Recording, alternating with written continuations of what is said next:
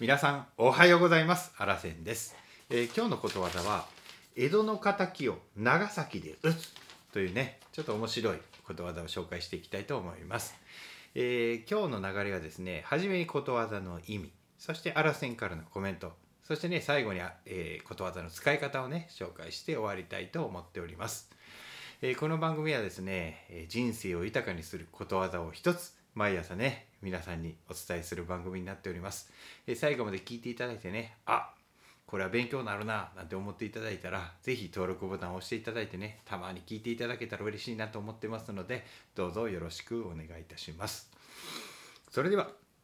えー江戸の敵を長崎で打つの、えーことわざの意味をね、えーまず紹介するところから始めていきます。江戸で受けた恨みを遠く離れた長崎で晴らすということで意外な場所や筋道の違うことで恨んでいる相手に仕返しをする例え。まあこれがねことわざの意味になります。えーそれではね、あらせんからのコメントをね、言わせていただきます。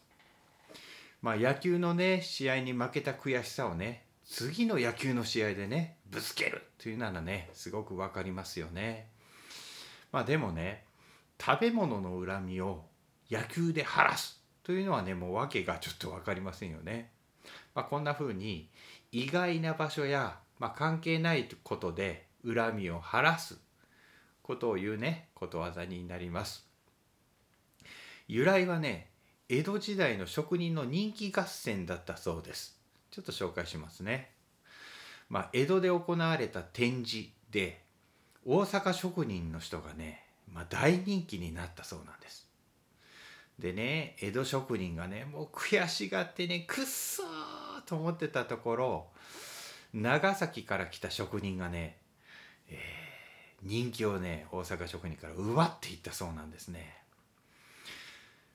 長崎が敵を撃ってくれた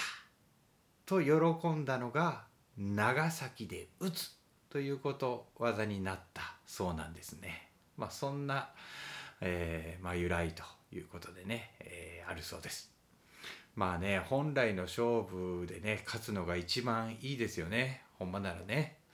まあ江戸の敵は江戸で打ちなさい。ということでね、えー最後コメントしておきたいと思います。はい、えーそれでは最後にね使い方を今日も紹介していきたいと思います。Q あー涼介くんなんか聖一くんにテスト買ってほんま嬉しそうやな。めちゃくちゃ喜んでんで。なんかな直子ちゃんの好きなタイプがな聖一くんというのを聞いてもうなんか涼介も負けてたまるかってねめっちゃ頑張ったらしいで。それってまさに江戸の敵を長崎で打つやん。ちゃんちゃん。まあこんな感じでね使っていただいたらどうかなと思います、えー今日も最後まで聞いていただきましてありがとうございます、えー今日は明日からね元気いっぱい頑張っていきたいと思います。いってらっしゃい。目の前のあの人の大切なあの人の心に火をつけて励まそうと思うのならあなたが燃えればいい